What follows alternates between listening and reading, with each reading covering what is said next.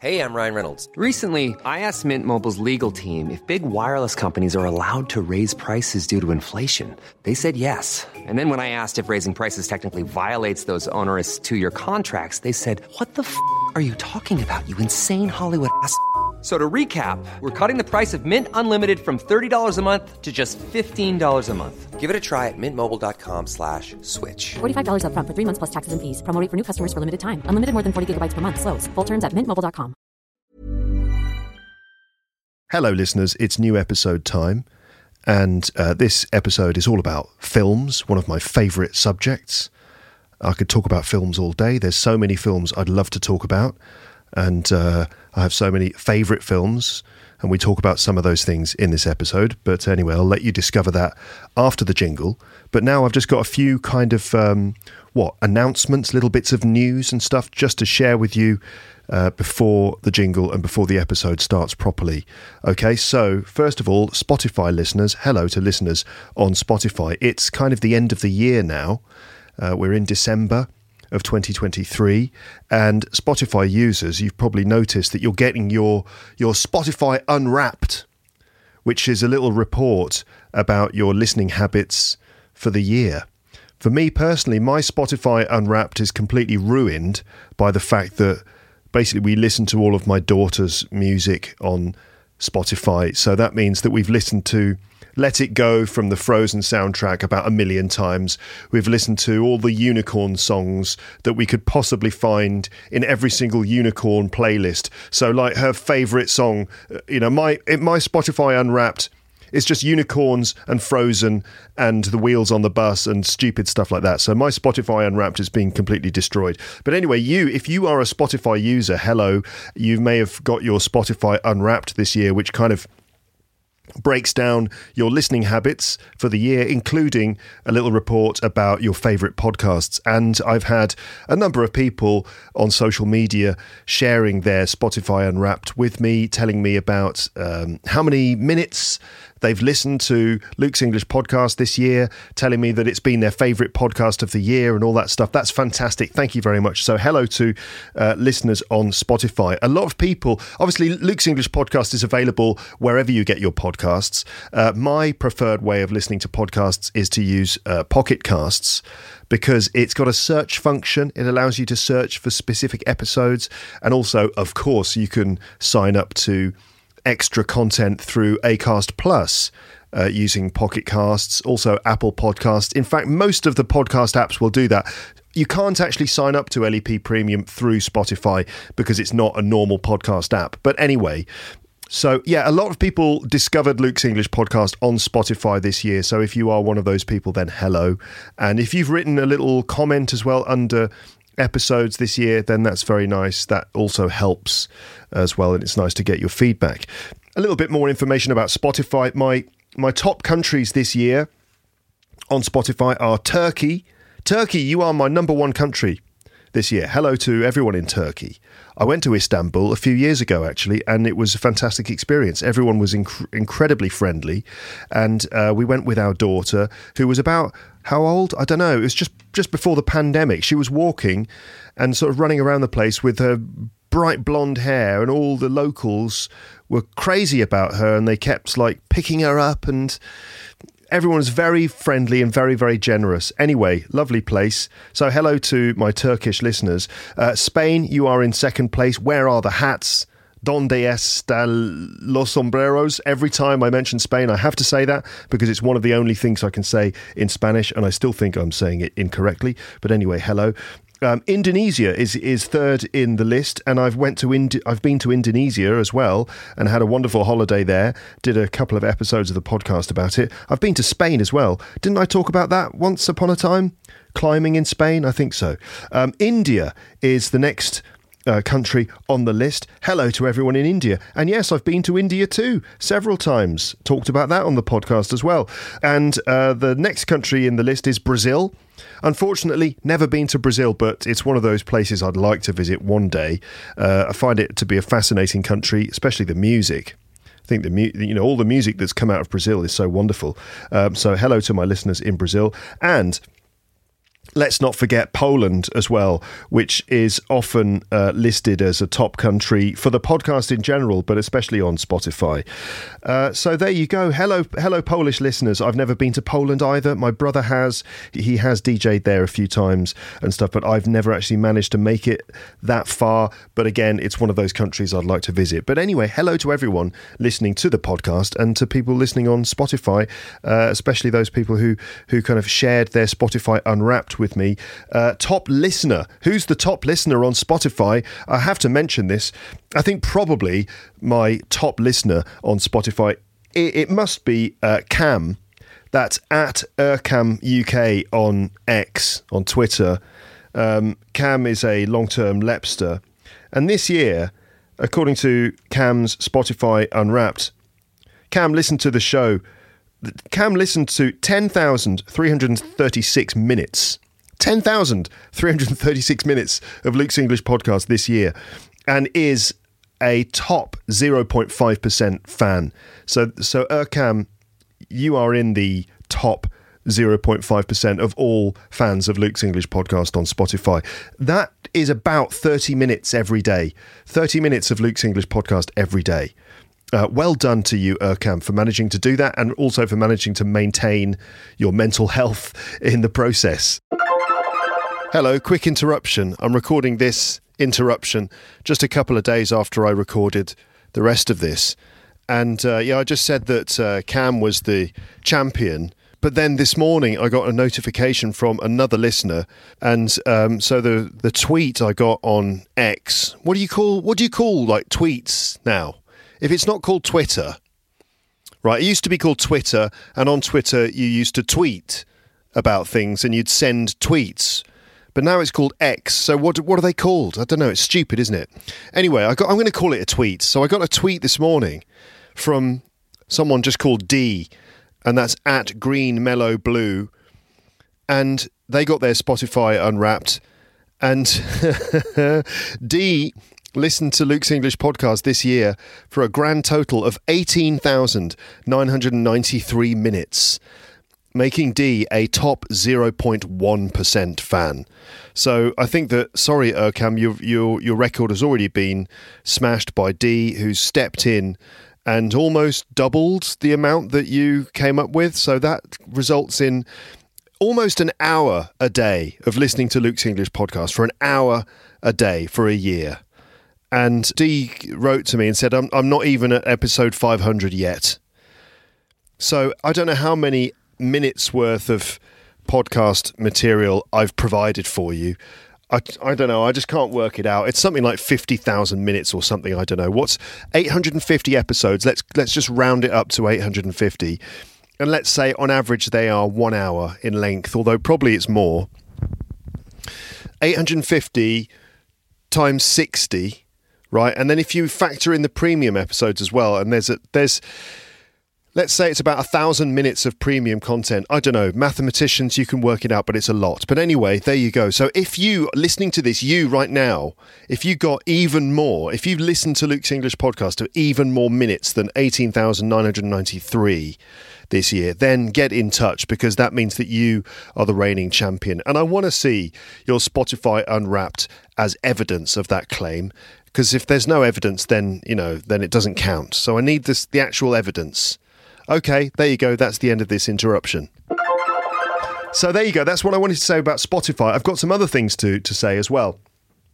I, so I I, uh, I had Amber and Paul here in my podcast room just a couple of days ago, and we recorded two episodes of the podcast. Those episodes will be published probably in the new year. I've got other episodes that are scheduled to be published between now and January. So you're going to have to wait until January to hear the Amber and Paul episodes. Okay, so that's coming. And I just wanted to mention that Paul Taylor, if you are in the listeners, if you're in the Paris area and you'd like to go and see Paul Taylor perform his final bilingual show, okay, his final bilingual show, this is the final time he's going to perform uh, a bilingual show, and the last time he's going to perform his show, which is called Bisou Bye. If you'd like to go and see that, you got a last, you got one last chance, and it's you've got to go to the Zenith. Um, that's how I pronounce it in English. Zenith. Um, it's a um, It's a music venue. It's a big concert venue. And uh, it's uh, a massive place. And Paul is performing there in January. Uh, let's just have a look. You can get tickets for the show at Paul's website, paul taylor comedy dot com. Okay, so he's performing at the Zenith, the Zenith on the sixth of January, twenty twenty-four. And you can get tickets at paul taylor comedy dot com. That's your last chance to see his bilingual show, Bizu Bai. And after that, he won't be performing any any more bilingual shows. They will only be exclusively French or exclusively English. And you can wait until January to hear Paul talk about that a bit more. But I just wanted to give you a heads up about that now so that you've got a chance to actually book tickets and stuff like that. Because obviously when the actual episode where I'm talking to Paul, that's going to be released in January, it might be too late. Um, so I wanted to tell you about that now. paul taylor comedy dot com to get tickets for his show at the Zenith on the sixth of January. Okay. Um, what else? If you want to come and see me perform stand-up comedy, then you can. And um, I can tell you about two uh, shows that I'm doing. It's rather late notice. I think this is going to be, pro- this episode is going to be published on, what is it, like the sixth of Uh, sixth of December. So I'm performing tonight in Paris on the sixth, on Wednesday the sixth of December, and I'm also performing on Friday. That's Friday the eighth of December. I know it's short notice, but there it is. So you can see me performing. I won't be at the Zenith. I mean, the Zenith is a massive venue that holds about four or five thousand people. Um, I'll be performing in a much, much, much smaller room that holds something like zero point one percent of that volume, you know, that it's a room that holds about fifty people, I think. Uh, but anyway, come down if you're in the area and you want to come and see me performing stand-up. Uh, Wednesday the sixth of December, Friday the eighth of December at the Montmartre Comedy Club, the Montmartre Comedy Club, right? It's the French Fried Comedy Night at the Montmartre Comedy Club. You don't need to book tickets. I think it's fine. You can just turn up. Uh, it's free to get in. And uh, so why not come down? I'll be probably headlining the show on the Wednesday the sixth, and I'm going to be the host of the show on Friday the eighth. So come down to the Montmartre Comedy Club, the French Fried Comedy Night, and um, you can just Google that. And um, the show starts at eight thirty. Okay? All right. Now, that we're not finished yet, because talking of the Montmartre Comedy Club, I was there a few weeks ago doing comedy. And I saw one of my friends, one of my comedy friends, his name is Artem. Now, Artem is a comedian who performs in English. I think he performs in French as well. He's a Ukrainian guy who lives in Paris, Artem. Now, Artem told me, he came up to me and he said, "Oh, Luke, I was in Japan recently. I was in Kyoto. I was at a hostel in Kyoto." What was the name of the hostel? The Len Hostel in Kyoto in September. And a girl, I met a girl called Mai, right? And, you know, after getting to know her a little bit and telling her that I did comedy in Paris, she told me, "Oh, do you know Luke Thompson?" And Artem was like, "Yeah, I do." And Mai was like, "Oh, fantastic, I listened to his podcast." So I just wanted to say hello to Mai from Kyoto in Japan, who met my friend Artem at the Len Hostel in Kyoto. Hello, Mai. Hi. Thanks for listening to my podcast. And um, I just wanted to tell you that I that Artem told me that you told him to tell me hello, okay? And so I'm now saying hello back again, all right? Nice one, okay. Um, is that it? Oh, yeah, one more thing, one more thing. So the last episode of this podcast, which was the short story episode called Learn, uh, Learn English with a Short Story, The Invitation. So that, that's been a popular episode. Those short story episodes usually are pretty popular. And I said at the end of that episode that I would do a premium podcast series uh, based on the grammar from that story. I explained the vocab in the previous episode, so I did that. And then I said, right, the grammar stuff, that's going to be in a premium episode. So I've been working on that, and this afternoon I'll be recording that episode And um, in fact, it might already be available. It might be available. So premium listeners, have a look. Make sure that you've added Luke's English Podcast Premium to a podcast app on your phone, and then you will be able to easily listen to those uh, premium episodes. It'll be P fifty-five, Grammar Review, The Invitation. You'll be able to listen to them conveniently. And also in the show notes for each episode, you'll see the links for the P D Fs and also for the video versions of part one and part two. Okay, so just wanted to let you know about that. If you'd like to sign up to L E P Premium, I think you know what to do. Just go to teacherluke.co.uk slash premium info for all the information. Right, sorry for all this talking in advance, because the episode is called Discussing Films, and here I am definitely not discussing films. The majority of the episode is all about films, and um, let's first of all, Cara and I talk about this and that. There's a there's a bit of talking around the subject of films before we get into the into the actual substance and talk about, I don't know, it's like at least ten films that we that we discuss here in this episode. Okay, I hope you enjoy it. Thank you for listening to this pre-ramble, okay?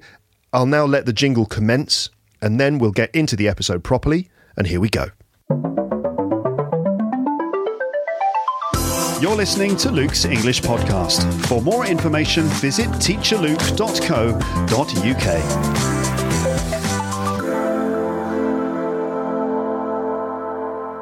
Hello listeners, welcome back to the podcast.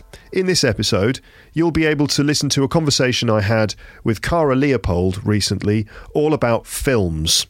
Okay, films, movies, movies, films. What's the difference between, a, between the word film and movie?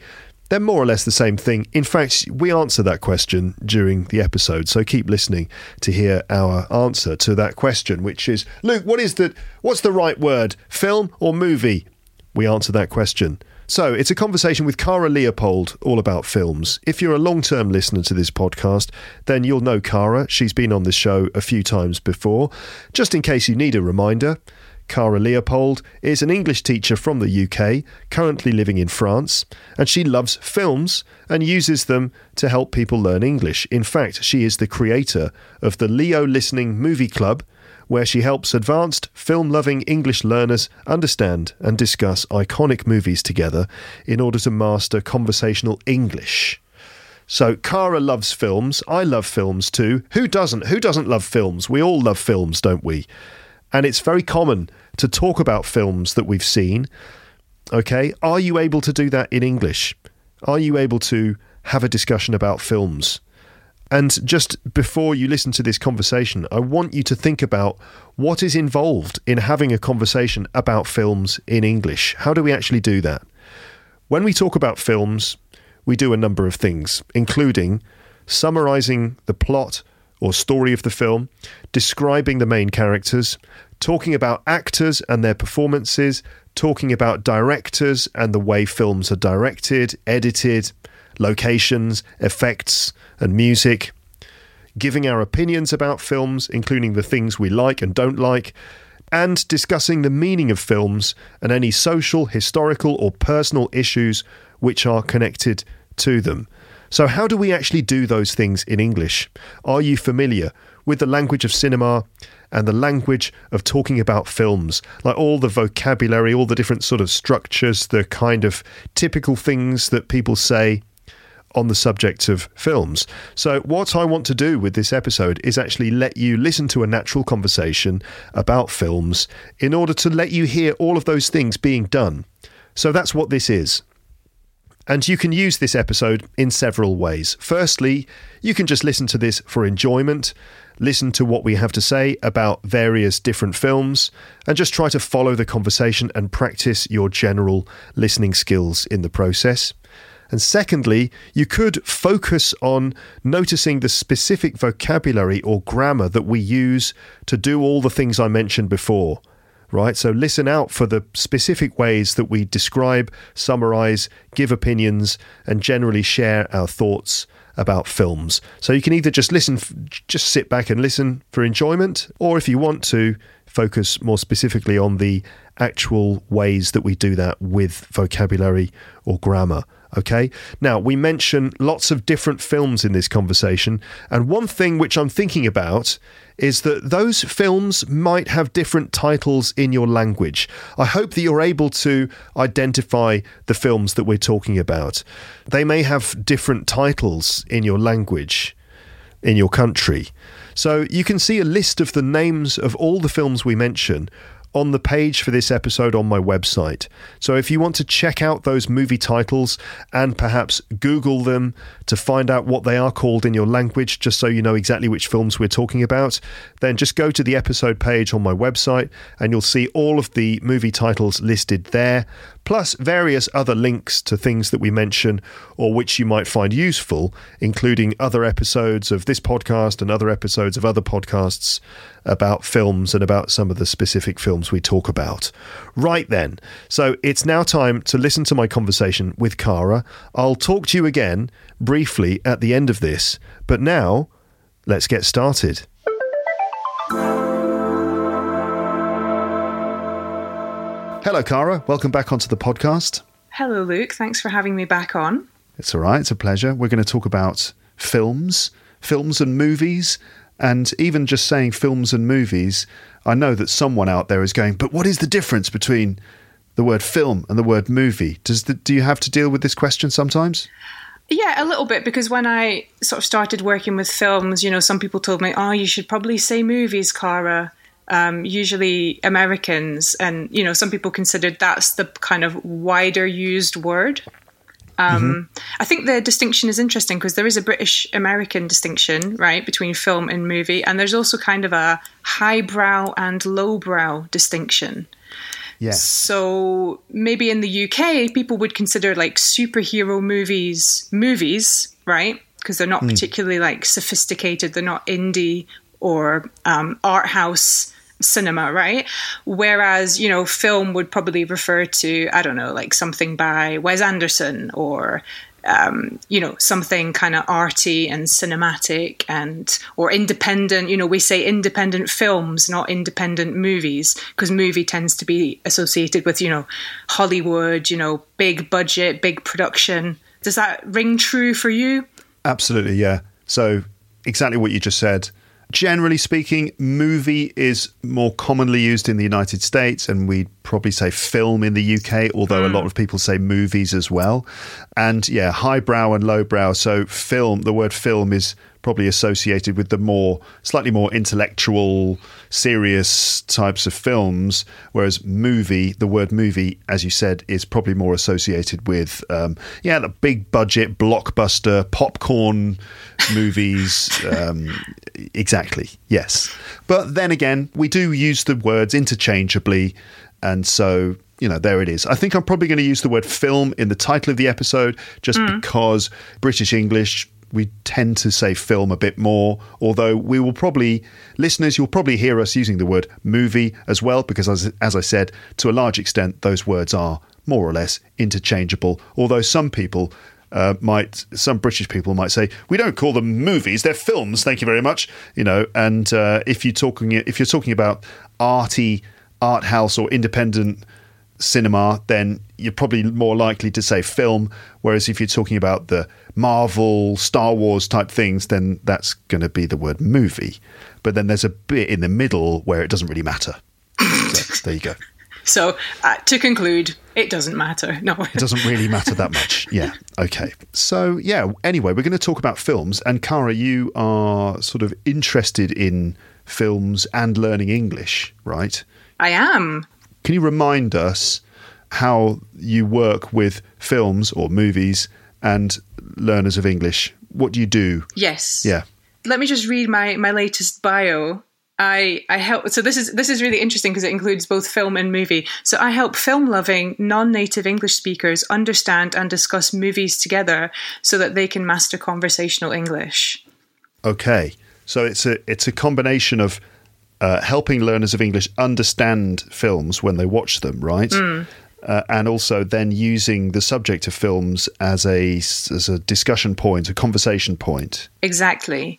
Um, and I think that works really well because sometimes some of the things we've discussed, thanks to films, some of the topics have been quite heavy, you know, to do with, um, you know, grief and loss and, and mental health and, you know, all these heavy topics. And if you went into a class and said, hello, today we're going to talk about death, um, obviously that would go down, go down like a lead balloon. You know, yeah. It would be a disaster. Nobody, you know, who who wants to talk about that. But when you kind of view it through the eyes of a character on screen, it's a little bit different because you're a bit more detached from it, and you're kind of discussing it in the context of, of the movie. You know, you're not you're not being asked necessarily to reflect on a super personal situation, although sometimes it can um, go in that direction. Recently, I've been talking with someone that, who I'm working with about like life transitions through the movie Lost in Translation, ah. which is kind of about two people who are kind of stuck in their lives, and one is having like a midlife crisis and the other is having um I guess what we call a quarter life crisis, you know, when you're mm. in your twenties and not quite sure what what you're going to do with your life, um and uh, yeah. yeah again, you can't just go in a lesson, are you having a midlife crisis and like expect people to say anything. Um, but yeah, totally different when you're exploring it through, you know, Bob and Charlotte in Tokyo in Lost in Translation. So, right. Yeah. Absolutely. Yeah. And this is, yeah, I guess one of the great things about films is that you can kind of just go into the cinema or switch it on on your T V at home mm. and you get swept up in the story of the characters. And yeah. through that medium, you get to explore, yeah, these these big themes about uh, our lives, about life and death and, you know, all those big things. Very true. The big questions facing humanity. Yeah, there's a good Martin Scorsese quote about that, that I'm probably going to like misquote, but he says, you know, something like, now we need to talk to each other more than ever, and movies are the best medium for doing this. And right. I just love that quote, and it really informs what I do. So thank you, Martin Scorsese, for that, yeah. um, amongst other things. Thanks for that quote, but also thanks for some pretty good films as thanks well. Thanks for the movies also, yeah. Marty. Um So in terms of helping people to understand films when they watch them, this is probably another big thing that learners of English um, think about mm. with regard to films, is that people naturally go to films or go to T V series in order to improve their English, right? We've heard it so many times. Yeah. People, it's it's common advice. People say, oh, just, you know, watch Netflix in English and, you know, switch on the English subtitles or something like that. Mm. Um, and people do this and they try to do this, but it's difficult, isn't it? It's actually quite a challenge. Uh, people yeah. might expect to have a nice, relaxing, entertaining time learning English with Netflix or films or whatever it is, but it actually is often quite a difficult thing. Um, so, um, yeah, I mean, you, this is a whole, maybe a whole other conversation for another time. In fact, we have had this conversation yeah, before. Yeah, we've kind of had the, this conversation. But yeah, I think it's very important to say that it's hard, and people always like cite these success stories of, you know, oh, so-and-so just learned in their bedroom watching Friends as a teenager, and it kind of assumes that they didn't do anything else. And um, yeah, mo- you know, movie watching is hard. And um, so I've got like products that help people um, develop their listening skills so they can understand films better. And that's done through film. And I also have a movie club where we watch a new movie every month, and we spend a whole month, you know, discussing it and working on it and understanding scenes and really going deep with it, because it's hard. And my students are quite advanced, but they still need that month to really, you know, get to grips with the film and and be able to understand and discuss it. So that, you know, that's very different to just watching it on your own and kind of maybe understanding half of it and then just moving on to the next thing. So yeah, I just think that's an important reminder. Movies are hard, and they're not magic either. Like they're not yeah. uh, magic learning tools. Netflix is not your teacher is something I say quite a lot, because it's true. So yeah, exactly. You can't just expect to just sit there and watch and expect the magic to happen. I mean, mm. it does to an extent. There, to an extent, to an extent. that is, is true, but it's also you do have to you do certain things and take a more controlled approach, perhaps, to mm. using movies and T V series as a resource which you, which can help you learn English. I guess one of the great things about movies and T V series is that we enjoy them and they're motivating. We want to watch them. Well, that's half the battle, isn't it? Yeah, so if you're motivated, you'll keep going. But, you know, if you don't want to watch them, don't watch them. You know, there's nothing special about them. You know, mm-hmm. you can learn English with anything, so learn with what you want to learn with. So, so listeners, you could go back to the previous episode that Cara and I did in the past, and um, maybe I, I can't remember what number it was. Hold on, I can find out. Oh, really? Yeah, I'm going to just quickly do a search on my website. If I just do a quick Command F search of my episode archive for the word Cara. I think there's only me. All the different episodes we've done. Here it is. Episode six hundred sixty is called Using T V Series and Films to Improve Your English. Um, lots of practical advice and comments about how you can use films and T V t- series to work on your English. Oh, hold on. So actually this episode six sixty is an is a recap of some advice from episode five two three with Cara Leopold. So, okay, several episodes. You could, listeners, you could listen to episode six sixty and also listen to episode five two three. Both of those are about this subject. And also, you can learn with Cara on her website, leo dash listening dot com. You can see that she's got several things that you can use. There's an audio workbook to help you understand native speakers with movie quotes. There's also an audio course called Movies on the Run, which is all about learning listening skills uh, with movies. And there's the movie club that Cara mentioned, where it's a community for movie lovers, film lovers who want to understand and speak authentic English and connect with others through films. And there are a number of other similar things on Cara's website. So you can just check out leo dash listening dot com if you want to check those things out too.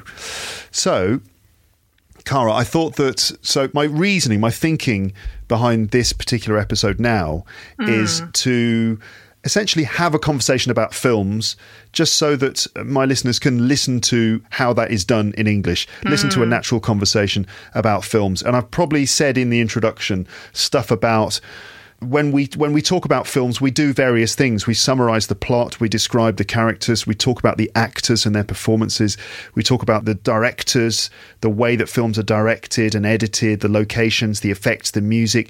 We give our opinions about films. We talk about our feelings in relation to the the The, what happens in the films, and we talk about bigger subjects, you know, what what the themes are and how this relates to the world that we live in and stuff like that. So I expect that by having a conversation about films, we'll we'll end up doing quite a lot of those things. So this is a, essentially a conversation to present how those sorts of things are done in English. No pressure, though, Cara. Um, for us to have like a deep and meaningful conversation. You know, yeah. You're putting pressure on this whole thing. Like, what if it's boring? Maybe we'll just have really, really, um, we'll just have nothing to say about the films that we've seen. Nothing insightful, nothing intelligent, nothing. No insights, no, no deep um, revelations about humanity and where it's going. Yeah, well, who knows? Anyway, so Cara, films or T V series? What what do you prefer? Do you prefer watching films or do you prefer watching T V series?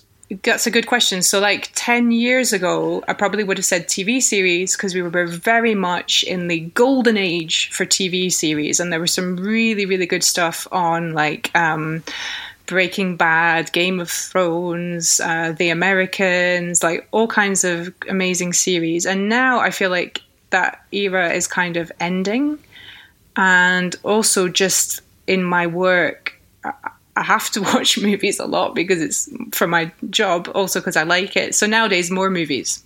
Yeah, me too. Same same thing. We did have that golden age of T V series. Maybe it's still going on, it's just that I'm not aware of them. But I think overall I prefer films because I like the way that films usually, unless it's one of those big Hollywood blockbusters where they're basically setting up the film for a sequel or a franchise oh, or something. God. Usually films are done within the, the two hours or whatever it is.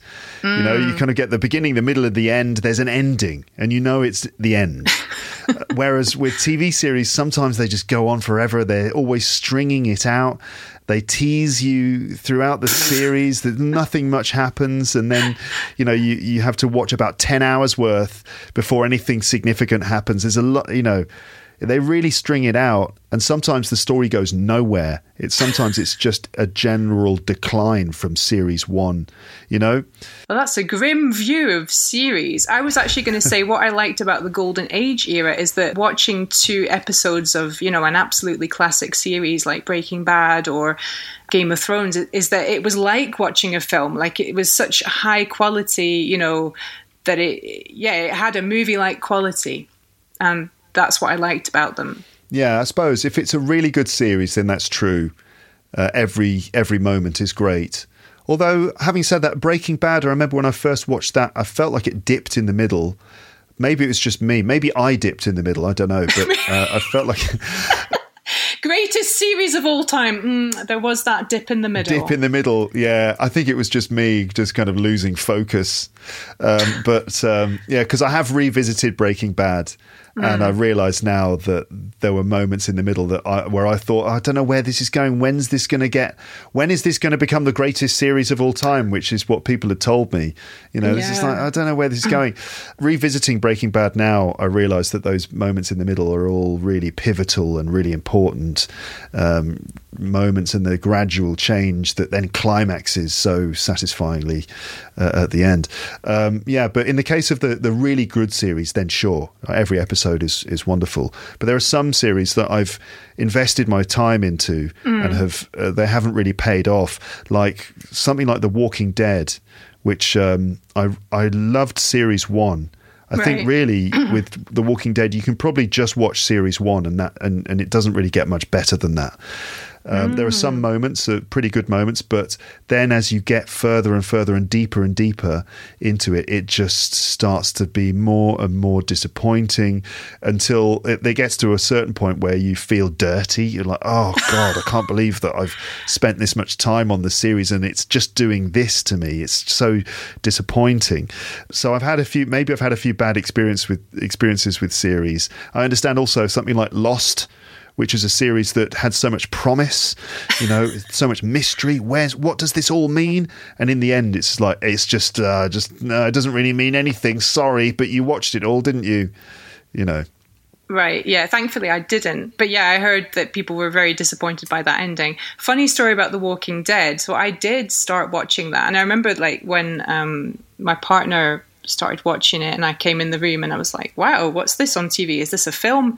And he's like, no, it's this T V series. It's called The Walking Dead. And I thought it looked amazing.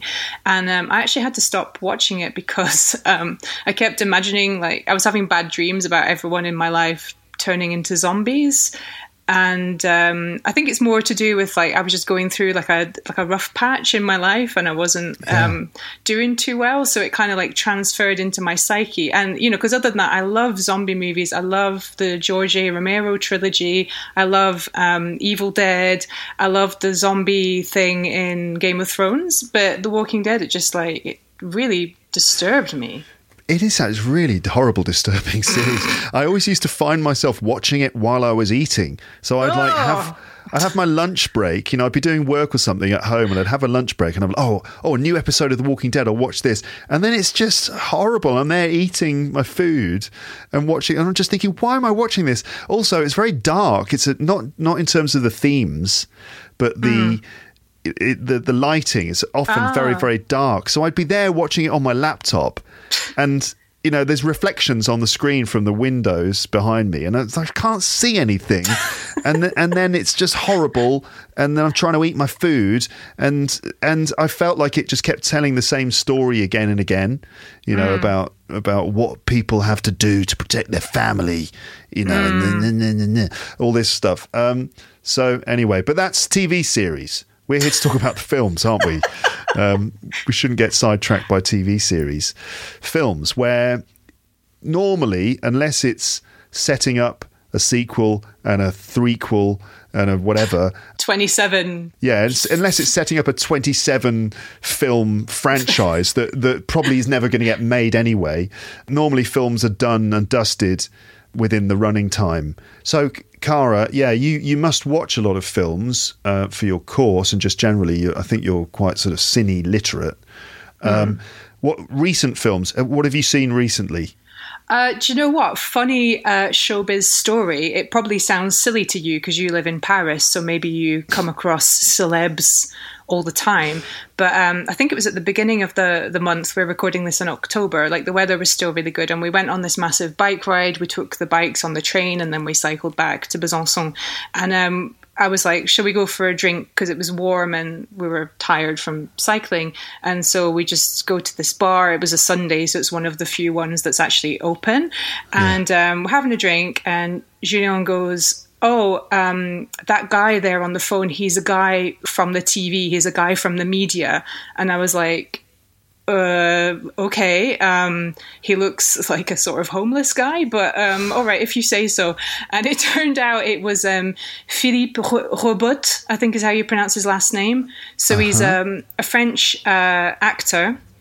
And um, he had been in a film that we enjoyed called Tant de Chien, I think it was called. And um, yeah, so not long after that, we were having a look at like his, his filmography, you know, what he's made recently. And um, yeah, we watched this movie where I can't remember the name of it.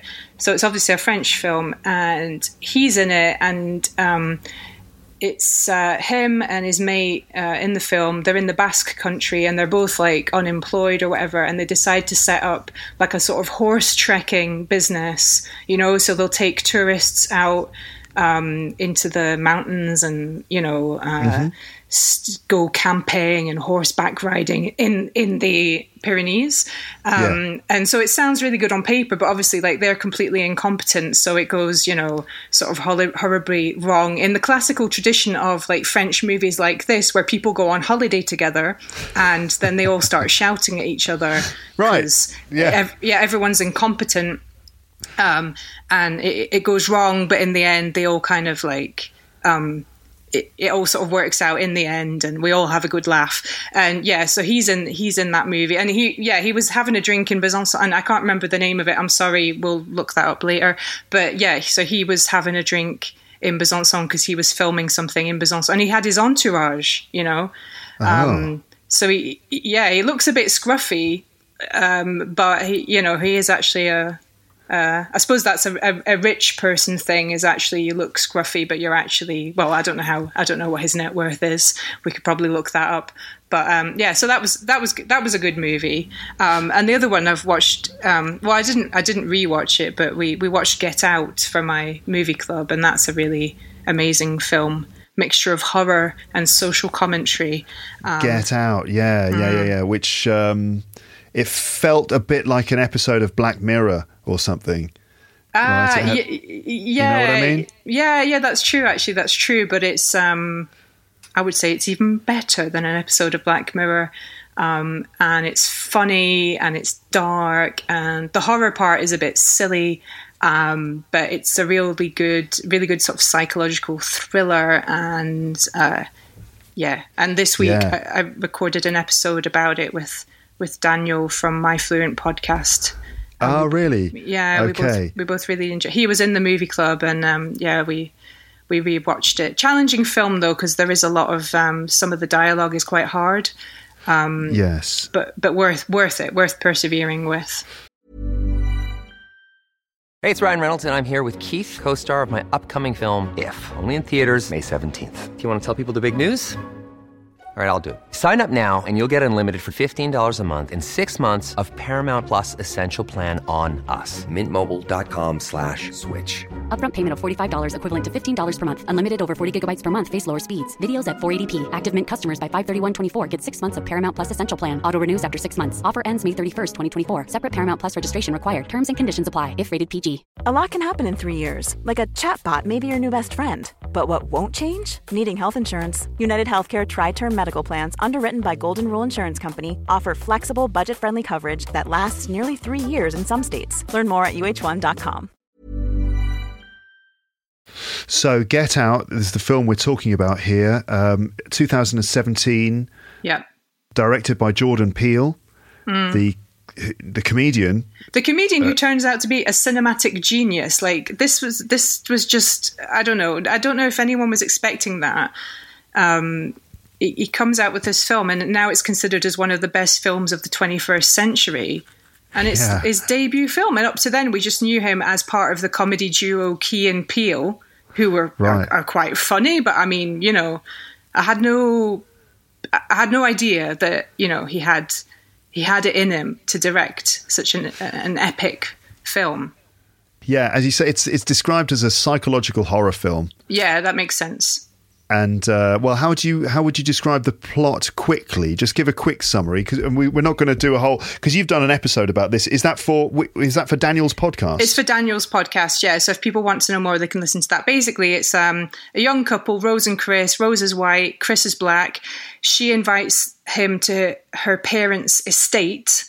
So her parents are obviously white, wealthy, whatever, but apparently, you know, liberal.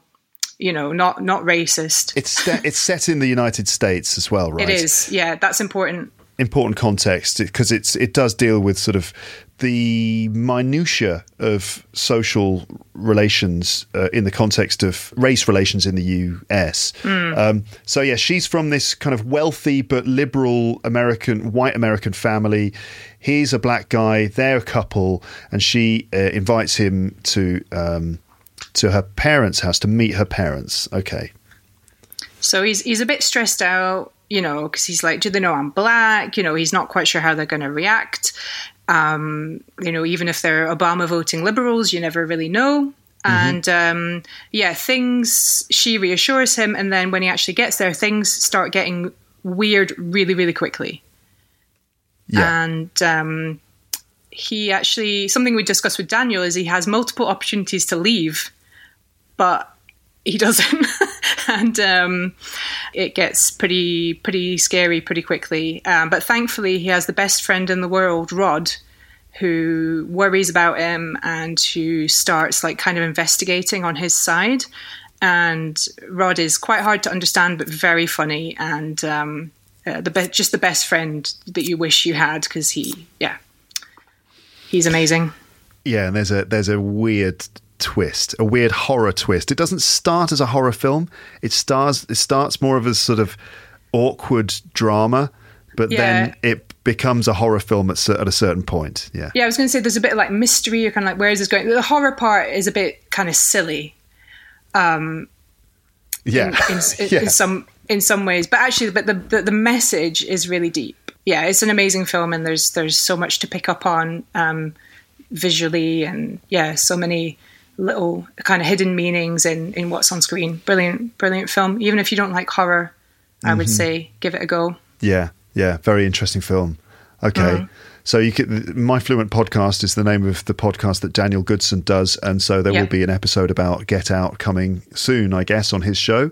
Um, yeah. So people can listen to that if they want more conversation on that subject.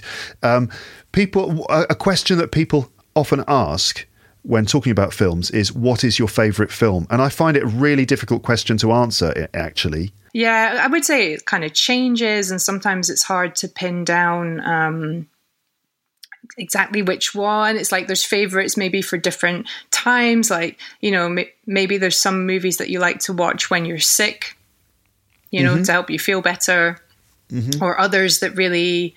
Um, well, there's some that can be really good, like Get Out, but I wouldn't really say it's my favourite movie, but it is a, a really amazing film. So I have a bit of a hard time with that one. I mean, the one example I can give, which is interesting, which I would describe as a movie club favourite, is the film Groundhog Day.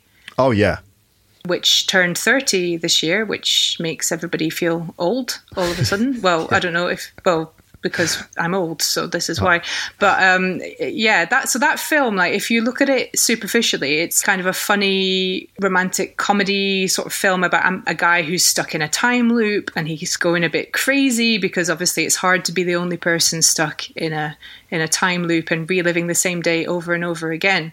And then you kind of look into it more. And, you know, the director has been contacted by several religious leaders from different faiths saying, oh, you made our movie. Like, this is a mm. movie about reincarnation, or this is a movie about, you know, um, redemption and rebirth or whatever. And uh, it's true that, you know, the, the message of, of the film is that people can change. And uh, no matter how hard the circumstances are, they can change, and that's the incredible thing that happens in this film. I should just say, because yeah. I'm always aware when we're talking about films that the, these films have different names in different countries. Oh, so- yes. This, this, yeah, the name of this one is really interesting. Yeah, because in France it's called A Day Without an End.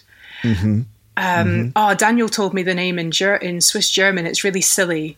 Um, I think it's because I don't even I didn't even know what Groundhog Day was before the film, before I saw the film. Like, there is actually a thing in America on February second.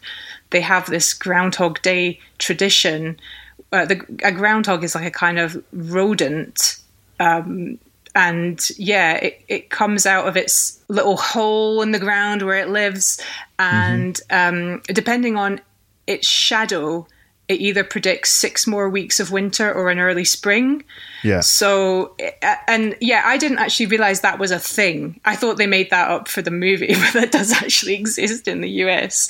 Yeah. So it probably in a lot of languages, it will be some kind of variation of like a day without an end or a never ending day. Something like that. I've found some stuff. So, so apparently in Argentina, it's called time spell.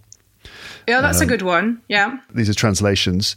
In Brazil, they call it uh, maybe the same thing. I'm just having a look because I don't speak Portuguese. Time spell as well. In okay. Bulgarian, it's known as an enchanted day. Uh, there okay. are lots more of these. Hold on. Let's see if I can find. In Croatia, they call it endless day. Yeah, that makes sense. Okay, these yeah. are all quite sensible, um, but we need a silly one. Um, I'm going to find one. I'm just going to keep going through. Finland, a, my day as a marble. Okay. What? Hmm. That's apparently a Swedish one.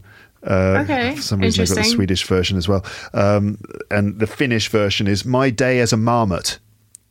Right. right, right, right. Yeah, like the German or the German or Swiss German one was something daft, like the groundhog relives the, you know, like they use groundhog in the name, and it's just, yeah, it's a marmot for right. Yeah, that's a in German. Yeah. Apparently, it's and the marmot greets you every day. Yes, that's it. That's so silly, but it's true. It's true. And the the main character of the film is called Phil, and the groundhog is also called Phil. Right. So listeners, that. We're talking about that film. You've probably worked it out by now, everyone. So the film we're talking about, Groundhog Day, stars Bill Murray. He's a guy, a journalist, a very cynical, uh, self, self, self-absorbed, self, self-absorbed, yeah. self-oriented, selfish uh, journalist who goes to this small town in America to cover a, a, what he thinks is a very annoying story in a very annoying small town about an annoying um, tradition. Marmot.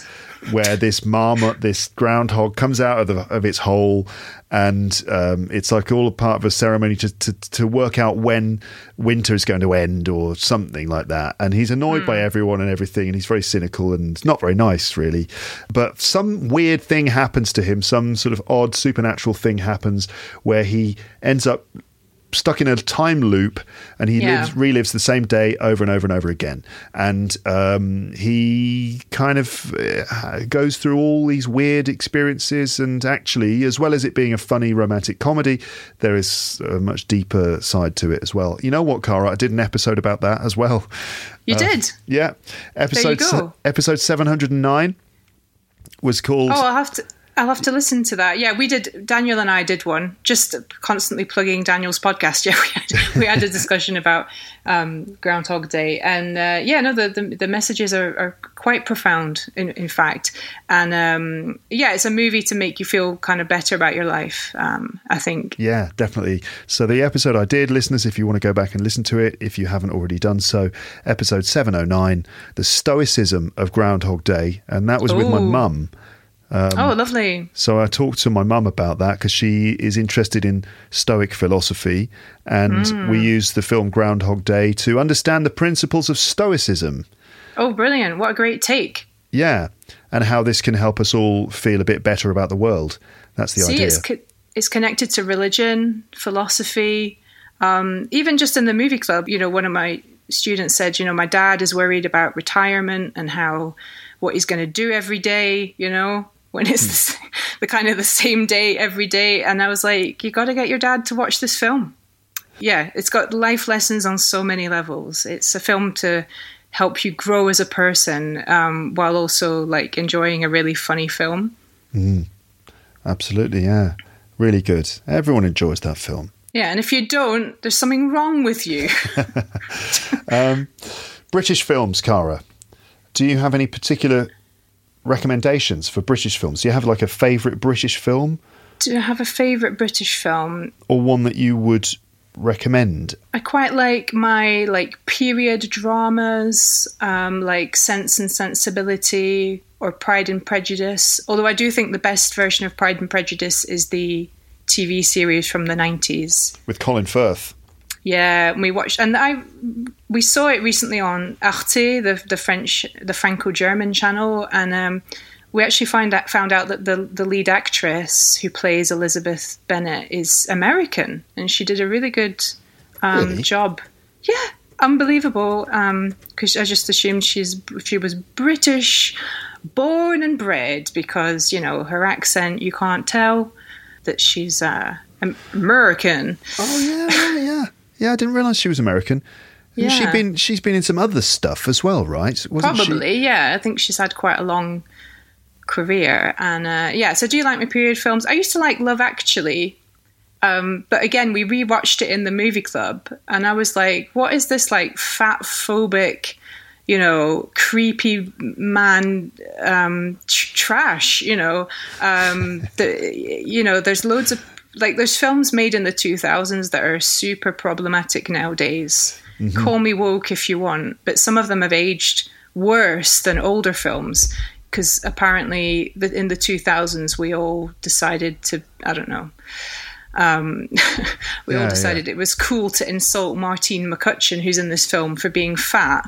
And it's like, she looks great. But the problem yeah. was at that time you had to be size zero and... be incredibly thin if you're in the public eye. Um, yeah, I don't know. There's just, so I don't really, yeah, I feel a bit differently about that film these days now that I rewatch it. And I know there's quite a lot of analysis and discourse about that online, about people's changing views on, on that, on that film. I still do like bits of it, but I'm kind of like, hmm, yeah, and maybe I'm not the same person now either.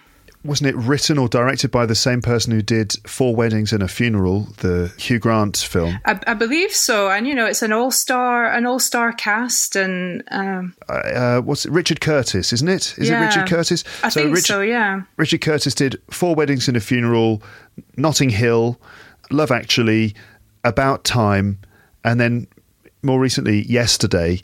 Uh, which has got the Beatles connection, which I just, ah. I'm not even, I've, I absolutely don't want to see it. I've, I know enough about oh. it to know that it's not for me. And if I watch okay. it, it would just make me boil inside. Uh, oh. Just, no, no, no. Because I mean, like the concept of Yesterday, oh, here we go. I'm talking about it. I, I realise I haven't seen the film, so I probably shouldn't be judging, but I just know. I've seen clips, I've seen the trailer, I've read mm. about it, and I'm just like, ugh, no. The concept of the film is that through some weird moment of uh, supernatural thing, for some reason, a guy who's a struggling songwriter, he wakes up one day and he realises that no one knows anything about the Beatles. They just haven't happened. They just mm. never existed. They never occurred. You know, it's okay. just some little glitch in the universe means that the Beatles never actually got together, never wrote those songs, never recorded them. No one knows anything about them. And he's a struggling songwriter, and he works, he just decides to play a song to this girl that he's interested in, and he plays her Yesterday, and she like mm. immediately almost starts weeping because she's so moved by it. Which so it's a film about plagiarism. Yeah, well, he struggles with the, you know, should I, shouldn't I be, you know, using all these songs and pretending I wrote them. But the, um, I guess the problem I have with it is that it takes just, it, it takes the songs completely out of the context in which those songs became so popular and so mm. meaningful, which was that it's not just the songs on their own. This is not the reason why the Beatles are a big phenomenon, right? It's not just that those songs in isolation are good songs. Like, no one has listened to Yesterday and immediately started weeping because they're so moved by it. Like, that's not that's not the way it works. Yesterday is a catchy pop song, which does make you think a bit if you listen to the lyrics, mm. and there is depth to it because maybe it's about Paul McCartney's relationship with his mum, who died when he was a, he was fourteen. You know, so that's not right. overtly what the song is about, but you know, you can deep, you can go deeper into the song and realise that there is something meaningful at its core. But actually, when you listen to it, it's just a catchy melody with with lyrics that you don't that don't quite make sense, but which uh, definitely have a sadness to them. It's not something you, you'd weep when you listen to it, you know? You don't go, oh, oh my God, that's the most beautiful song I've ever heard, you know, which is what happens yeah. in the film when he just randomly plays it to this girl. They're like having a nice okay. picnic or something. Ha ha ha, it's a nice picnic. Oh, do you want a sandwich? And he's like, oh, I've got this new song I'm going to play to you. And then instantly she's like, oh my God, it's so, mean- it's so meaningful. You know, that's, it's just not, that's not how the Beatles music works. The reason it's taking the, Take stripping away all of the rest of it, which is like the the the, the four individuals and the, the Fab Four, w- yeah, the Fab Four, and the interesting sort of psych- fascinating psychological behavioural dynamic that, that existed between them, and the context, the social context in which those songs arrived and happened, their place in history. If you took those songs and published them now without any of the backstory, Uh, they probably wouldn't work because, you know, anyway. So, oh, I got I went off on a rant about you yesterday. Should, you should send that to um, Richard Curtis. That that I'm rant. Sure he doesn't want to know my opinion on his on his film, directed by Danny Boyle as well. Which uh, oh, uh, ah, normally, now there's um, there's somebody who's made some interesting British films. Exactly, yeah. Danny Boyle is a great director, definitely one of my favourite directors, so I don't know what happened there, why he ended up doing a Richard Curtis film, but there it is. Times are hard. Yeah. You got it. You got to eat. So, yeah, true. But you would imagine that Danny Boyle could eat, considering he made some of the most successful British films ever, probably, and also was involved in the Olympics opening ceremony, which probably, you know, probably made quite a lot of money from that. Anyway, so Danny Boyle, though, yeah, his films. Talking of zombies again, twenty, twenty-eight Days Later. Yeah. Uh, British zombie movie. Danny Boyle was, yeah, the director of twenty-eight Days Later, and then what's the sequel? I think it's called twenty-eight Weeks Later, which twenty-eight is... twenty-eight Weeks Later, yeah. Hilarious, yeah. Yeah, um, yes, very scary zombie films where they're not zombies, they're infected. They're infected, but zombie-esque, you know? Yeah, I mean, they're they're zombies. They're, they're, ultimately, they're, but they run fast. Ah! They run really fast and they become zombies really fast. Yeah. So they sort of break the rules of zombies to an extent. Yeah, they're not like, you know, shuffling around Night of the Living Dead style. Um, they are running, sprinting. Imagine being faster as a zombie than you were in your real life. Yeah, because they're infected with rage, aren't they? It's a rage virus. Mm. And um, if you just get a bit of, like, if you... Oh, a drop. A, a, drop, a drop of, of blood. blood. From yeah. a rage-infected person, if if it comes into contact with you, then you You're will gone. instantly turn into a rage zombie uh, within a matter of seconds. There's a very yeah. tragic moment in the movie where that happens, and uh, yeah. yeah, it's just like it's it's game over. You know, the person you loved, they're they're gone. You don't even have the time to grieve because it's like boom, now they're going to kill you.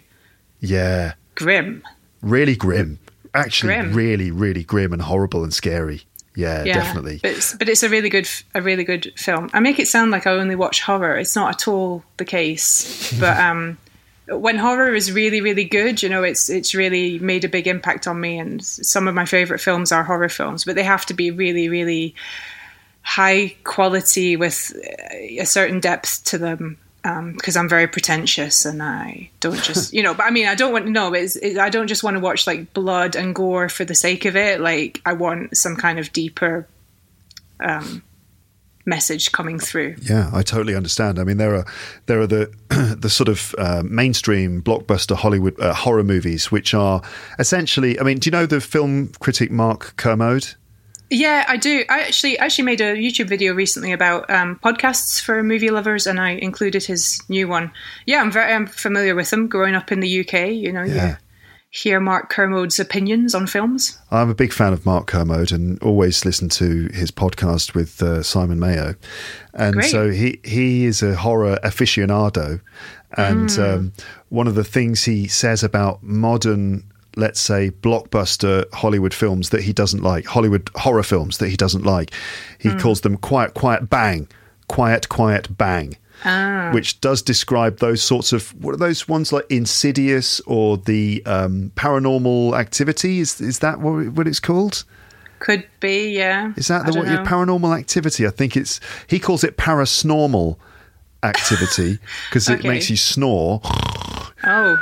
Parasnormal. Yeah, Paranormal Activity was a, a, a series of horror films from the noughties, I think, hmm. um, in which we saw, for example, footage of. Um, a family in their home, and it's kind of night they're, they're being disturbed by strange things, and um they set up night vision cameras, and the night vision cameras like um capture some weird moments and stuff. But those mm. films, and then the other that some of the other ones like Insidious, the Insidious series, I think it is, um they basically do the same thing, which is like quiet, quiet, quiet, bang.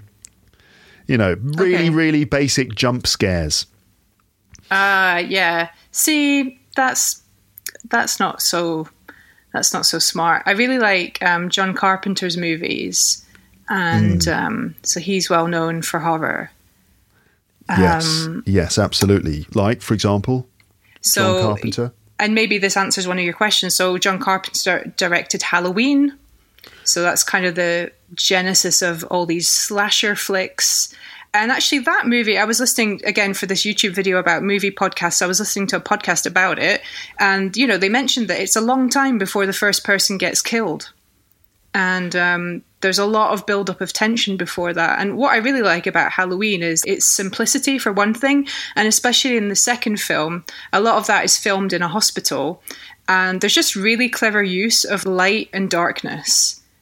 Mm-hmm. And so in, in the Halloween movies, the killer is Michael Myers. He's this masked, knife-wielding killer.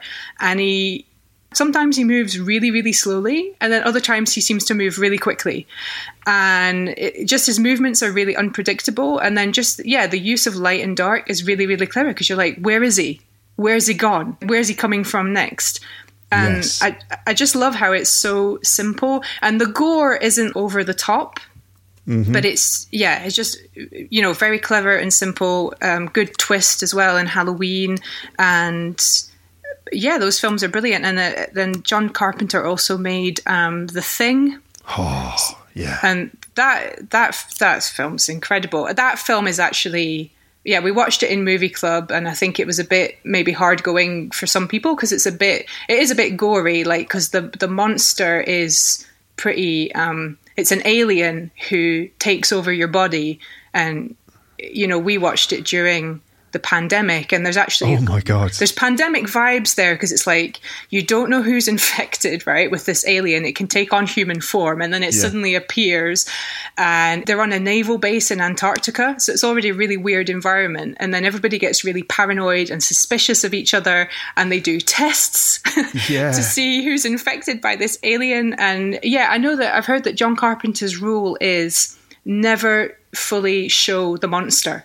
Mm. Always, you know, leave a bit of room for doubt. So, you know, his use again of like things like shadow and half showing you and not showing you, and that, you know, that's really creepy because it's like, what am I dealing with? I'm not actually one hundred percent sure. And, mm. you know, why can't it be defeated? Why can't, you know? And oh, yeah. Uh, yeah. I, I love The Thing. I saw that when I was about, I think I, it's one of those films that I, a lot of us have these experiences where you see a film that you shouldn't have seen at a certain age. You know, like you're at a friend's house and their friend has got their dad's video collection or D V D mm. collection, you know, and and you end up watching something that you definitely shouldn't have seen. So I used to go to a friend's house up the road from from where we lived, and his dad had all these like pirated movies. Oh, wow. On, on like fairly low quality V H S copies. Mm. And we would just watch them, and I saw RoboCop. I saw um, the oh, running. RoboCop's amazing. Yeah, and so violent, like way more violent than anything I'd ever seen at that point. Yeah, it's true that that director is known for oh, sort of over the top violence. I love the um, the anti-capitalist message. Uh, there's a lot of eighties yeah. movies with like a, a hard-hitting anti-capitalist message, and you, you watch them now and people maybe just like don't get it. Yeah, yeah. In, in RoboCop, the message is that the police, uh, the police force, the police service is is private. It's a privatized company, mm. and and they go on strike, you know, because it's not a nationalized uh, service. The police mm. it's it's a profit-driven enterprise. Yes, for-profit police service. So A, that's what they they're they're doing. They're doing it for profit, which makes them completely corrupt.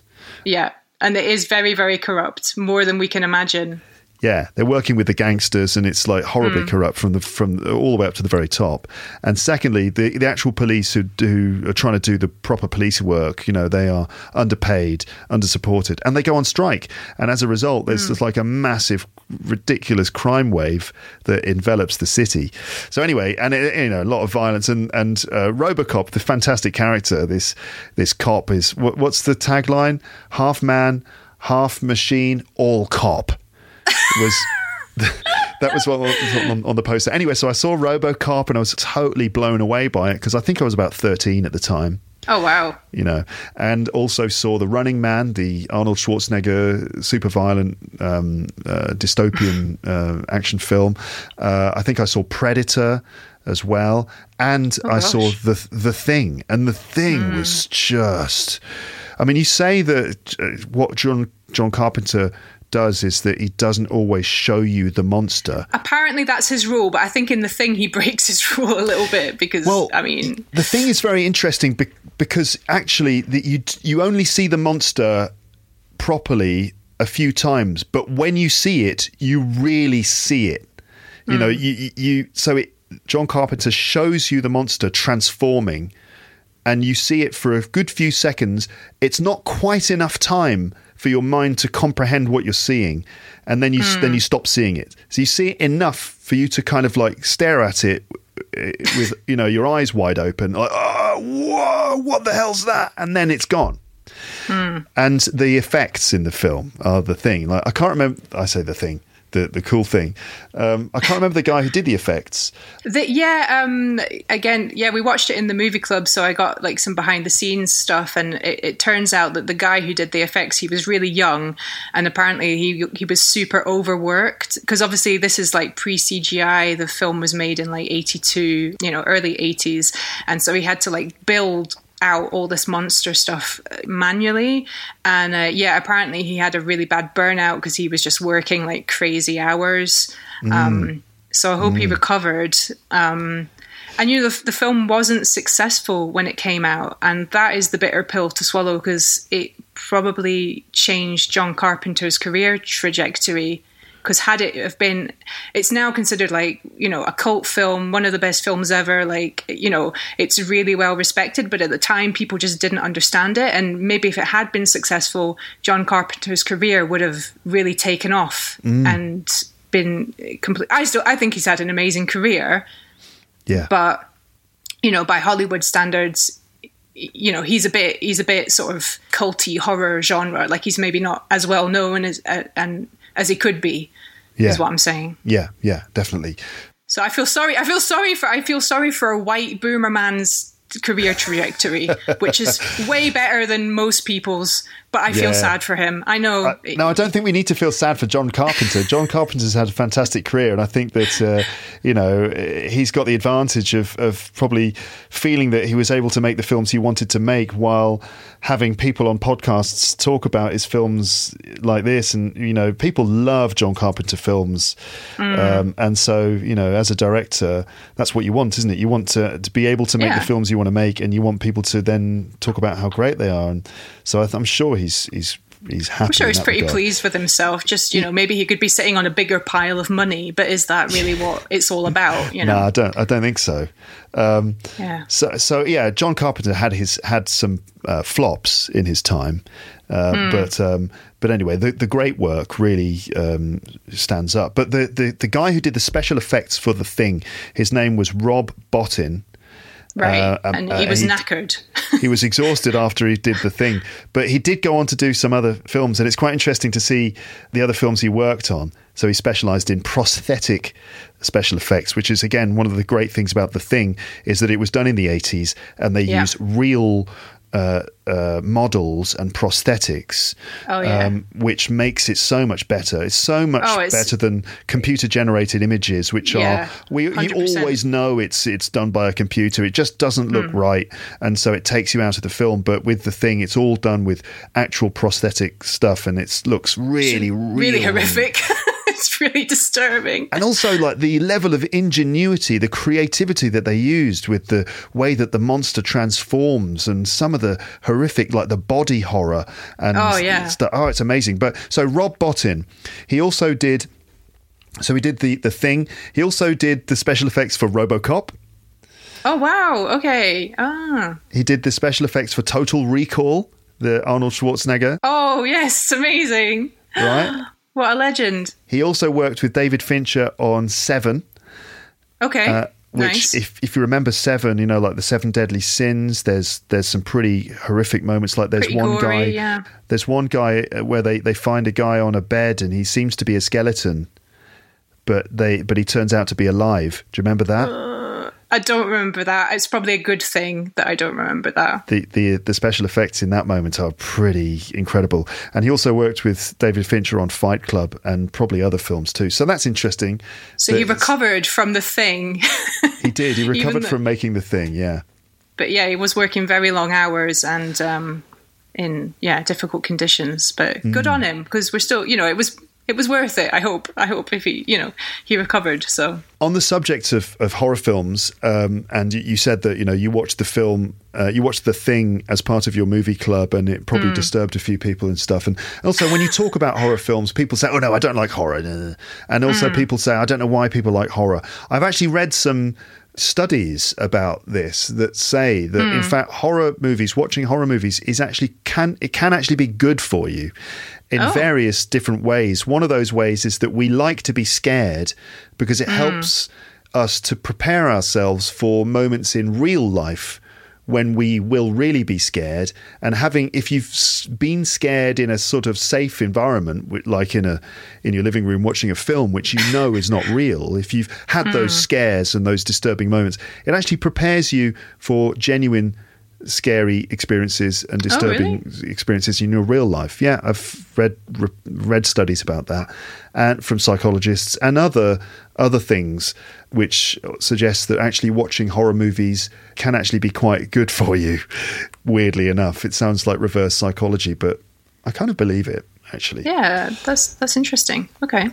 Um, so we went from talking about British films, Danny Boyle, Danny Boyle, who directed those um, zombie, or not zombie films, the sprinting zombies, the sprinting zombie films, the Olympics. You see, there's the connection. He also directed the uh, Olympics opening ceremony. There were luckily there were no sprinting zombies in that. But then, so we went from that to talking about horror films to talking about John Carpenter and The Thing and stuff like that. So I'm just trying to keep track of this conversation. Um, cinema, Cara, what do you prefer? Do you actually prefer watching films in the cinema or in the comfort of your own home? Uh, yeah, see, I do like going to the cinema, but I hardly do it anymore. And I kind of just like staying home now, um, mm-hmm. which is maybe a shame. What about you? Um, I I prefer the cinema. I still prefer mm. the cinema. I mean, I love watching films at home, of course, and uh, you know, I have watched most of the films I've seen in my life have been at home. Um, mm. Previously, you know, I'm showing my age here, but previously it was on V H S video cassette. Um, you know, connected to a very small T V on the other side of the room. Like we're in the mm. nineties when I watched most of the, probably most films. Um, yeah. I watched most of them on a tiny little T V. Like, mm. you know, T Vs used to be so much smaller than they are today.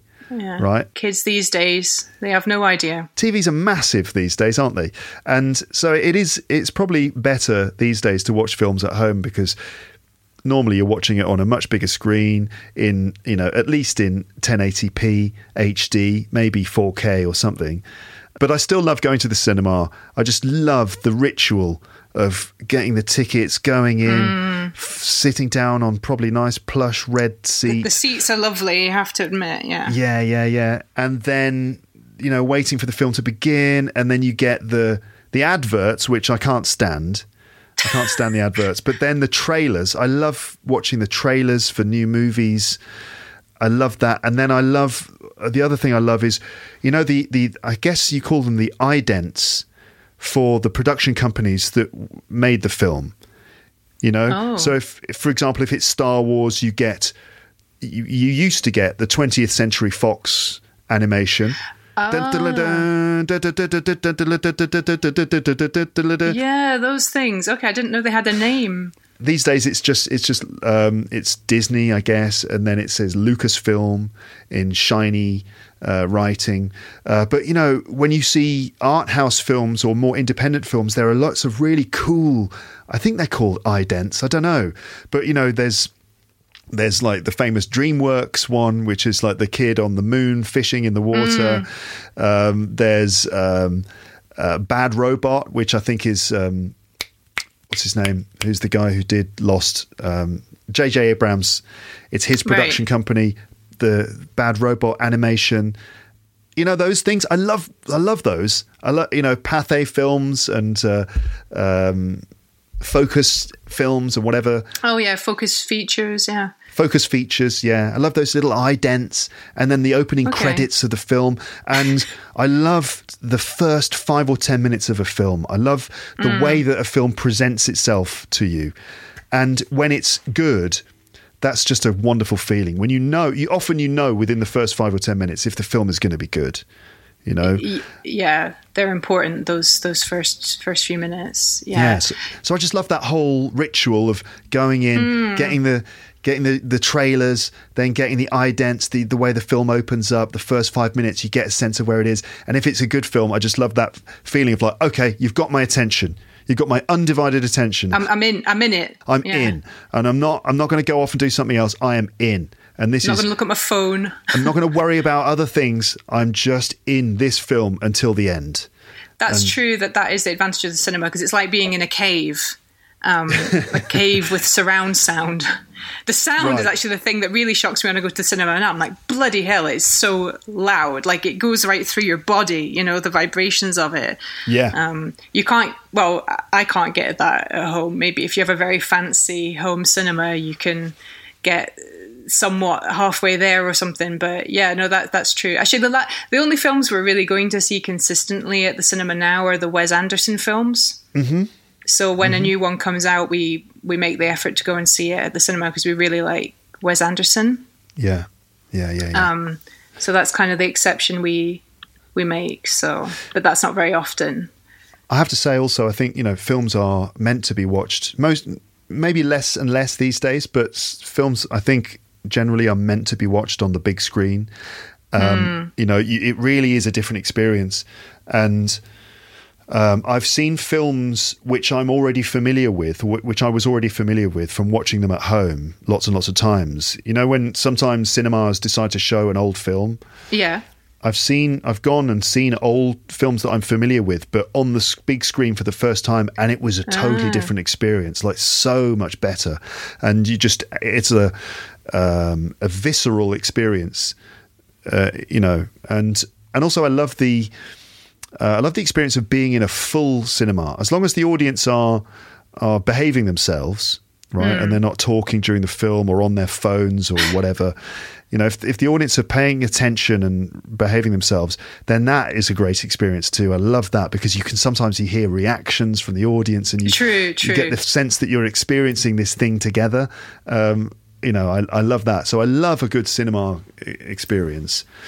Um, but also it's lovely to just get cozy at home. And if you've got a good uh, good T V or a good projector or something, you know, to just get yourself a nice cup of tea or some snacks and just settle in for a good, you know, night of film watching at home is also lovely as well. Yeah. True. Very, very true. You've sold me, though, on the cinema experience. Maybe I should go more often, get back into the habit.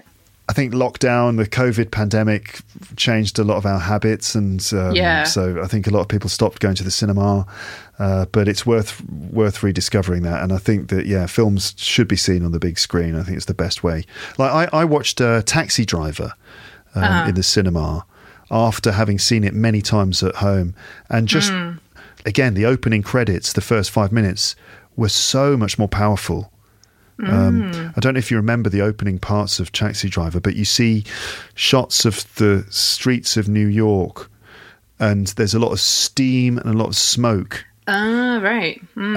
And so the, there's these clouds of smoke and the taxi emerges from the smoke and it is disturbing. It's scary. the right, way it comes yeah. out, it comes out of the, it's like, you know, a bit like a John Carpenter sort of thing. And also, as well as that, you see, um, you see the lights of the the city, uh, the cinemas and the street lights and the car headlights and stuff through Robert De Niro's windscreen, and mm. there's rain falling on the windscreen. And so everything melts together. All these colours all bleed together. And I'd never noticed that before. Like the ah. the sort of hallucinatory quality of some of the scenes in the film. It's and the the idea is that it's it's showing us how um, Robert De Niro's character is kind of becoming a bit mentally unhinged. Yeah, I was going to say there's a lot of sh- foreshadowing there. Um, like you say, the smoke and the blurring and yeah. Yeah, so you really get the sense of that by watching it in the cinema, the combination in that particular film of the kind of gritty realism, mm. but also the sort of expressionistic, uh, s- sort of psychedelic, hallucinatory side of the film as well, which I hadn't really noticed before. Um, so, yeah, it's a different experience in the cinema. Yeah, yeah, you notice you notice different things. Uh, yeah, for sure. Yeah. Um, mm. Okay, so sort of final question. Um, what about films that are coming soon? Are you aware of any films coming soon or films that you would like to see that you haven't seen yet? Um, I don't even think I don't think even think I am aware of what's coming soon, because I don't go to the cinema that much. I don't get to see trailers, but you're right, trailers can be really cool, and they can be um, uh, you know, they can they build anticipation for a film, and there's things like you might not have thought of going to see them, and then you see the trailer and you're like, oh yeah, this sounds good. Um, yeah, I can't really I can't really think of anything um, coming up. You know, I'm, I'm I'm mostly looking to the past, you know, yeah. for inspiration and for films to watch, or for films to watch with my students for various reasons, because, you know, often older films, some older films are easier to understand, some um people have already seen them, so in their own language, so that the, there's a bit of a, a gateway there, makes it a bit easier. So yeah, I'm more I'm more looking back than looking forward. So I don't mm. even know what's on the horizon. Also, I kind of, maybe it's not fair, but I do feel like a lot of movies nowadays are basically, you know, um, you know, they're superhero movies, or it's like mm. Fast and Furious twenty-seven and. You know, I'm just not interested. Actually, the, the only recent film, another film we went to see because we saw it when we were back in the U K over the summer, was the Barbie movie, because you oh, know yes. we were bored and we needed something to do. I think that was worth seeing on the big screen because there's a lot of singing and dancing. Mm-hmm. Mm-hmm. Interestingly enough, so that probably deserves to be seen that way. But I don't, I don't see anything on the horizon that interests me. But maybe I'm not looking. Maybe I'm, I'm too prejudiced because I'm like, oh, it's just, you know, going to be another superhero film. Yeah, well, probably, yeah. I mean, there's probably going to be yet more of that kind of stuff coming. Um, but, um, I mean, I don't really know either. I mean, I feel like recently I just sort of lost control or lost my grip on what's going on, not just generally in my life, but in terms of in cinema. As I said before, in the nineties and then into the noughties and stuff, I really felt like I knew exactly what was going on. I knew what all the films were that were available and that, that were out, and I tried to see all of them, and I really had a sense of, you know, cinema. And mm. and then and then maybe just since I moved to France, and then since we had kids, and then COVID, yeah. and then just as you get older, I just get less and less of a sense, and maybe because of everything going online as well, I get less and less of a sense of like what what the landscape of cinema is these days. But the one film that I would really like to see, and I don't know if I'll actually get to see it in the cinema because of time, is the the latest Martin Scorsese film, um, oh. which is called is it called Killers of the Flower Moon? Yeah, Killers of the Flower Moon. And it's another collaboration with Leonardo DiCaprio, who I always mm. enjoy watching. And De Niro's in it as well, Robert De Niro. Um, and he's one of my favourite uh, actors, even though he has made some terrible crap uh, recently. Like, like you know, those awful comedies that he decided to make. Like, Robert, what are you doing? Stop it. Um, but he's working with Scorsese again. And so is DiCaprio. And so, yeah, if it's Scorsese, um, I'm in. So You're I can't in, wait yeah. to see that. Okay. I'll keep an eye out for that one. Yeah. That could be good. Yeah, yeah. I think so. Okay, Cara, thanks for talking to me about films. It was good fun, wasn't it? We could talk for ages more, but uh, oh, yeah. I think it's probably enough for, for now. Um, just, you know, as a final uh, thing, remind everyone how they can find you and find your work and stuff like that. Yeah, sure. Um, you mentioned my website earlier, so it's still leo dash listening dot com. That's probably a good place to start. And then um, I'm still posting on LinkedIn. This has been an interesting experiment going on for some time now. So if you look for Cara Leopold on LinkedIn, you'll find me, and um, posts about movies, learning English, reflections on all those things. And um, I've sort of reactivated my YouTube channel a bit this year. So that's also Leo Listening. So you can go check out my videos about, yeah, podcasts for movie-loving English learners, pod, um, no, videos, not podcasts, about questions like, should you watch movies with subtitles? Um, all these kinds of questions that people have about learning with films. I try to answer them to the best of my ability. And I do some, like, movie reviews, kind of, you know, along the lines of, like, here's something we watched in Movie Club, and is it good for you as an English learner, and what kind of things we, did we discuss, and, you know, is it worth is it worth watching it? So yeah, I, I need to make some more like that um, going into uh, classic classic films that we enjoyed and that um, I want to recommend to others. So yeah, those are the places to uh, go um, go hang out with me online. Okay. Brilliant. Thank you so much. All right. Well, uh, great. Have a have a lovely rest of the day, and uh, you too. And I'll speak to you again soon. Cheers. Uh, all right. Nice one. Take it easy. Okay. Thanks, Cara. Bye.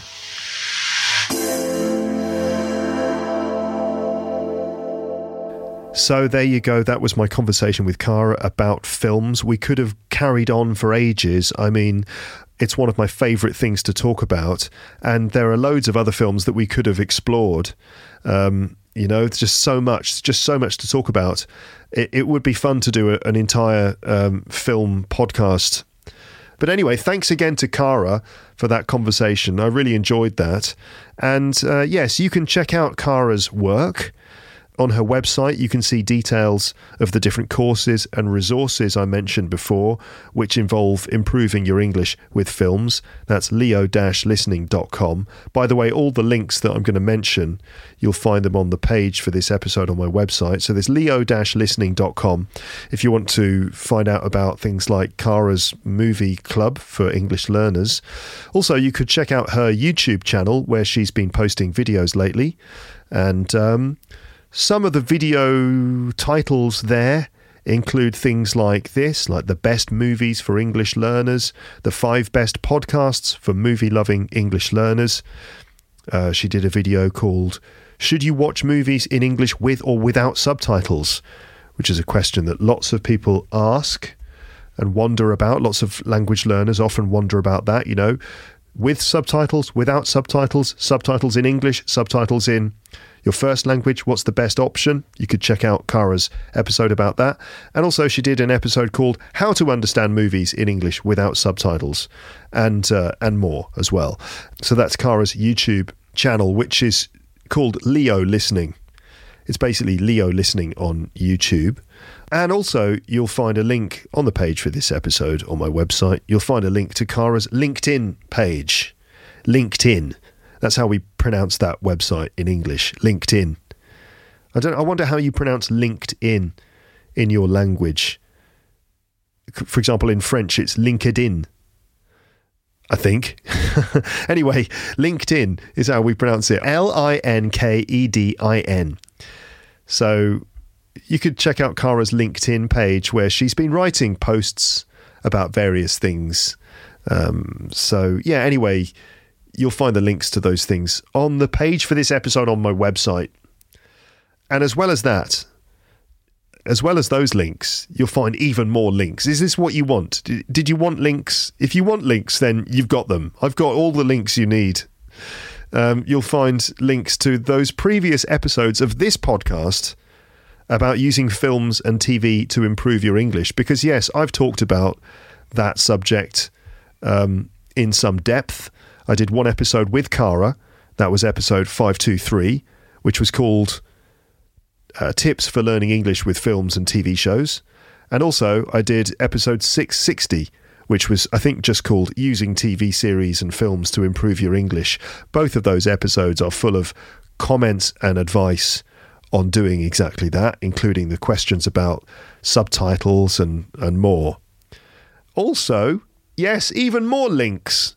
You'll find links to the episodes about Groundhog Day that we mentioned. So there's the episode I did with my mum about Groundhog Day and Stoic philosophy. That was episode seven hundred nine. You'll find a link to that. And also, you'll find a link, or several links, in fact. Just millions of links. Too many. Ah, just overload, link overload. But you'll find links to episode one hundred twenty-nine, parts one and two, of Daniel Goodson's podcast, which is called My Fluent Podcast, in which Daniel and Cara discuss Groundhog Day as well. So that was My Fluent Podcast, episode one hundred twenty-nine, parts one and two.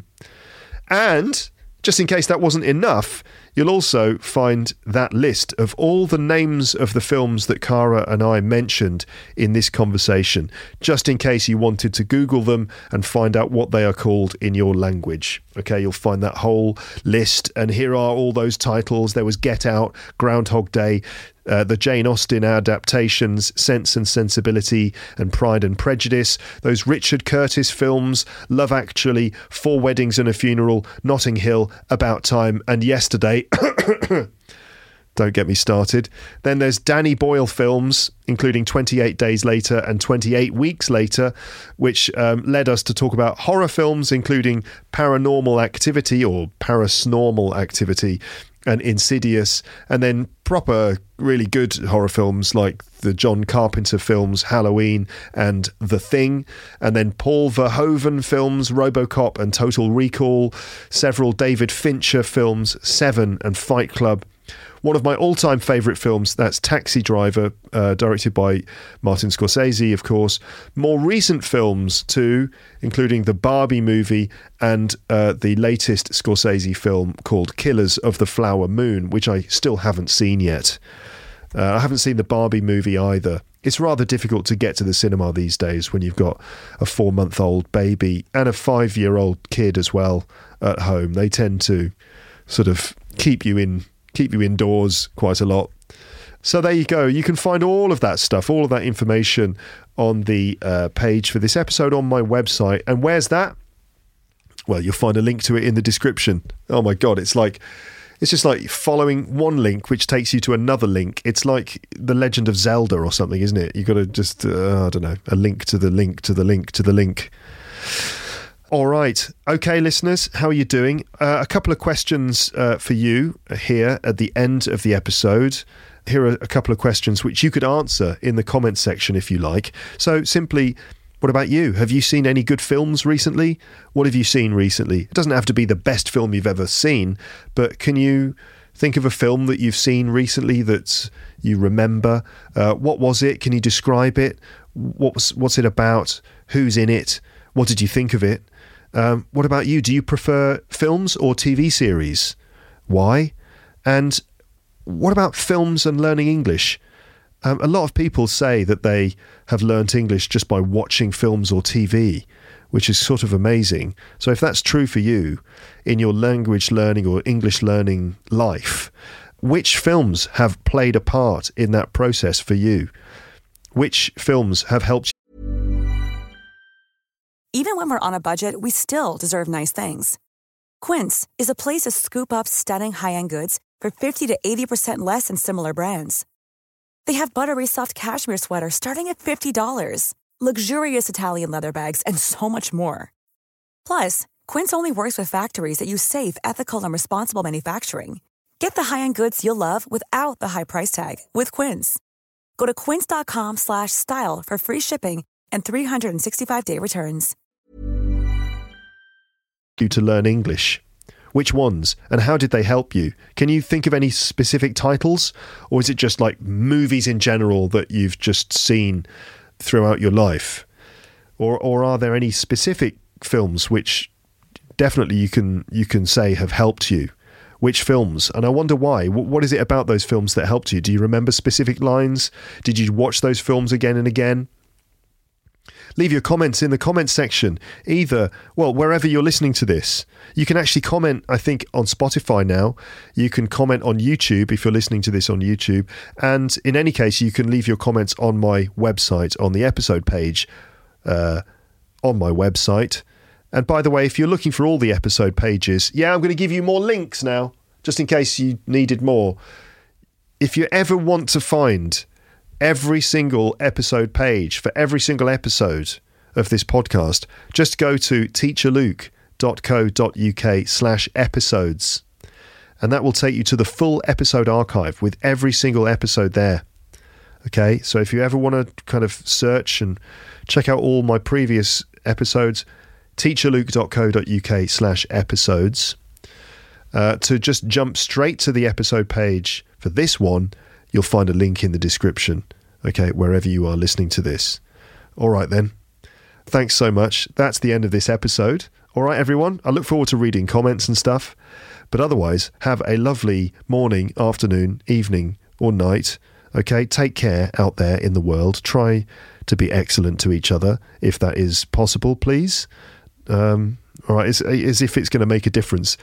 You know, just my comment, just saying, please be good to each other. Okay, poof, world peace achieved, because Luke said so. But anyway, have a nice time, okay? All right, that's the end of this episode. Speak to you again soon, but for now, it's time to say goodbye. Bye, bye, bye, bye. Thanks for listening to Luke's English Podcast. For more information, visit teacher luke dot co dot uk.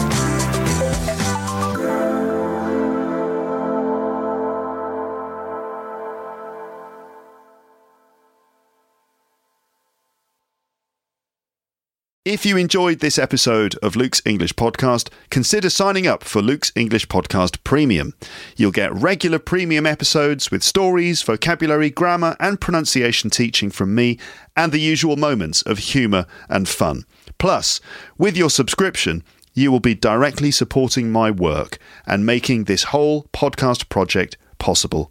For more information about Luke's English Podcast Premium, go to teacher luke dot co dot uk slash premium info.